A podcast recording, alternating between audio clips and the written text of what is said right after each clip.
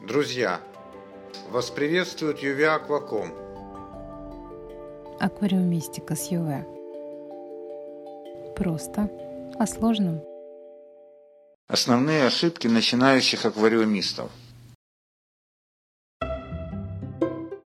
Юра, а не мог бы ты с учетом своего опыта рассказать о том, какие ошибки чаще всего делают новички? Ну, самые типичные. Ну, а тебе-то зачем? Ты же вроде прошла уже этот опасный период. Как сказать? Да и вдруг наша беседа кому-то из совсем новичков попадется на глаза. Расскажи. Слушай, Ир, я новичком был так давно, что уже и не помню особо своих главных ляпов. Скорее, ты, наверное, должна помнить. Давай так. Ты будешь вспоминать и рассказывать, а я буду комментировать и дополнять, окей? Окей, давай. Ну вот, напрягись. Чего твоя аквариумистика-то начиналась? О, я это помню. Я пришла в зоомагазин и сразу решила, что мне нужен крошечный шарик со стекляшками на дне и... И с золотой рыбкой внутри? Нет, с петушком. Мне продавец так и сказал, берите, налейте воды, запускайте рыбку, и все будет хорошо. И ты сразу взяла и сразу оказалась в ситуации, когда аквариум дома возник неожиданно. Нет, к счастью. Нашлись люди, которые меня вовремя остановили от этого шага и немножко просветили. Вот. Это первое и очень важное правило новичка. И по большому счету, кстати, не только в аквариумистике. Никогда нельзя верить информации от заинтересованных лиц. А продавец в зоомагазине всегда лицо заинтересованное. Какой бы он ни был грамотный, порядочный, тот факт, что его доход зависит от продажи, уже априори говорит о том, что сходу только по рекомендации продавца покупать ничего нельзя. Любую подобную информацию нужно проверять в незаинтересованных источниках. И это точно. А еще для меня было неожиданностью, что за аквариумом нужен такой серьезный и системный уход. Ну да. Этот миф тоже, кстати, надо развенчать. Аквариума без ухода быть не может. Не бывает так, чтобы запустил аквариум, и только смотришь, смотришь на него. Время и силы затрачивать все равно придется, и к этому надо быть готовым. Вот, кстати, когда ты таки завела аквариум, ты уже была в курсе, что рыбку сразу запускать нельзя? Да, это я уже знала. Между покупкой аквариума и поселением в него рыбок всегда должно пройти время, необходимое для его запуска. Это необходимо для установки в нем азотного цикла, что в конечном итоге приведет к установлению баланса, биобаланса. Да, именно так. Кстати, попутно хочу добавить, что когда будешь выбирать место для нового аквариума, нужно всегда учитывать, что фильтр должен работать непрерывно. Его нельзя выключать на ночь, а потом утром включать. Совершенно спокойно можно нарваться на нарушение биологического равновесия и, как следствие, потерять рыбу. А фильтр шумит иногда. Поэтому надо место подбирать с учетом этого факта. А еще я помню, что первое время боялась подмен и надеялась, что меня спасет фильтр. И только со временем, после наших с тобой и Серпентариус бесед, я поняла, что никакой фильтр не обеспечит вывод накапливающихся продуктов жизнедеятельности. С этим могут справиться только подмены. Ими нельзя пренебрегать. Да, Ир, это очень распространенное заблуждение новичков. Как и то, кстати, что почему-то не все всегда считают, что рыбы вечно голодные, их перекармливают. Рыбу нельзя перекармливать. Рыбы – существа хладнокровные, метаболизм у них не быстрый. им вполне обычно достаточно такого количества корма, которое они съедают за 30 секунд, ну максимум минуту. Кстати, еще один страшный сон начинающих отпуска. Мол, кто кормить рыбок будет? Я тоже через это прошла. Не, ну теперь-то ты уже знаешь, что рыбы спокойно выдерживают без корма не менее двух недель. И что, уезжая на этот срок, им не нужно ставить автокормушки и давать корма выходного дня. Знаю уже. А если в аквариуме есть хищники, они никого за это время не подъедят? Ну, это, Ириш, уже следующая распространенная ошибка. Подбирая население аквариума, нужно обязательно учитывать совместимость рыб, причем на длительную перспективу. Этим вопросом есть смысл озаботиться до покупки, причем не только рыб, но и самого аквариума. А растения? И растения, конечно, тоже нужно подбирать с учетом тех условий, которые ты сможешь им обеспечить. Известная триада из света питательных веществ и углекислого газа, если он, конечно, необходим, размера аквариума, возможности по уходу и так далее. И чтобы закончить с перечислением рыбных ошибок, хочу еще сразу сказать, что рыбу желательно брать только из проверенных источников. А карантин нужно делать? Ведь совсем не факт, что рыбка, просидевшая неделю в тесном отсаднике, обязательно заболеет, если суждено там, а не когда ее в аквариум пересадят. Сложный вопрос, Ир. Как бы карантинить, конечно, надо.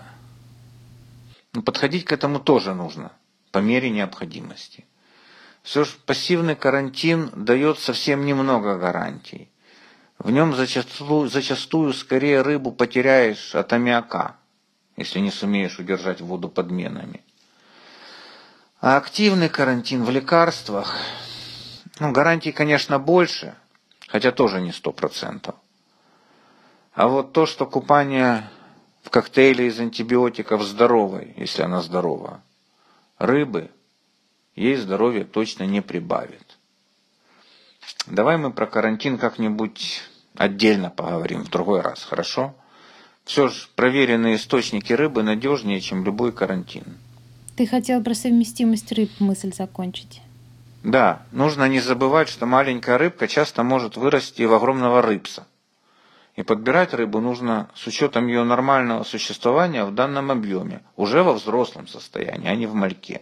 А еще я поставила первый аквариум возле окна, и он зацвел. Думала, что там светлее и растения будут лучше расти. Этим многие страдают.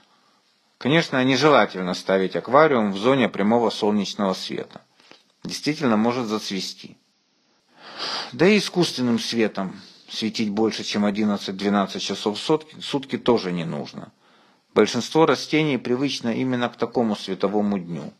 А рыбам яркий свет вообще без надобности. Им вполне достаточно паразитного освещения в комнате, в подавляющем большинстве случаев. Юр, ну вот об основных ошибках в уходе за аквариумом ты уж точно сам расскажи. Я с удовольствием от тебя это еще раз услышу. Спасибо, Ирочка, приятно. Но ты это не съезжай. Я буду их называть, а ты уже комментируй, окей? Постараюсь. Ну, основных ошибок несколько. Не нужно полностью менять воду. Это потому, что смена воды не только может навредить биобалансу, но и вызвать скачок основных параметров воды, что навредит рыбам. Ну, кроме случаев форс-мажора, естественно. Делать нужно только систематические подмены. Конечно. Дальше я бы сказал так.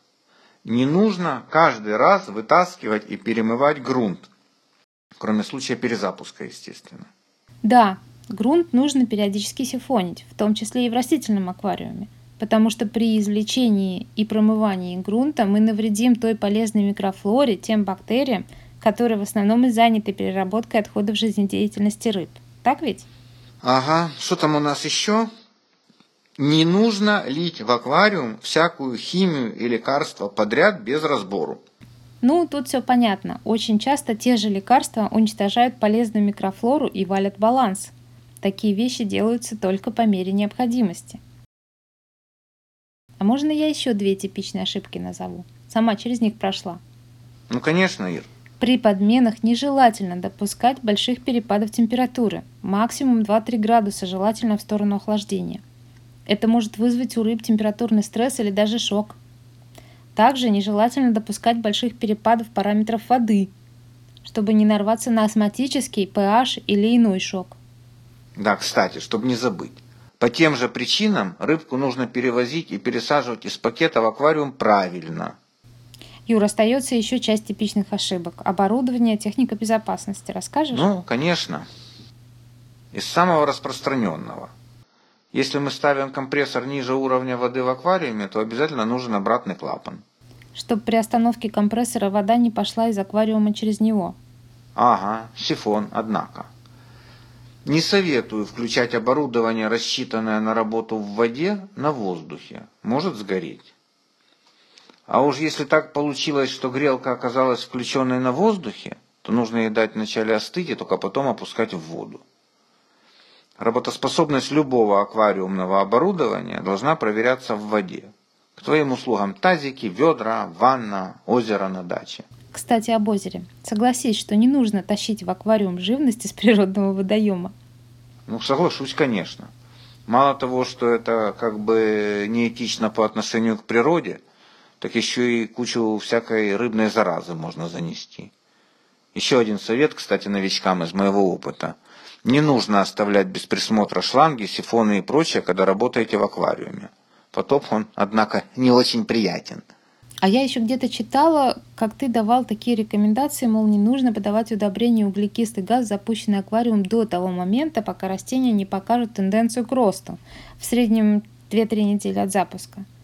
Не стоит лить удобрения, ориентируясь на стандартные указания производителей, только по мере необходимости в каждом конкретном случае. Ну, говорил. Это, правда, для более продвинутых аквариумистов говорил, не для новичков, ну, пусть будет. И новичкам не помешает, если они, конечно, хотят, чтобы аквариум для них был в радость. Ну, Шойер, ты довольна? Ты это хотела услышать?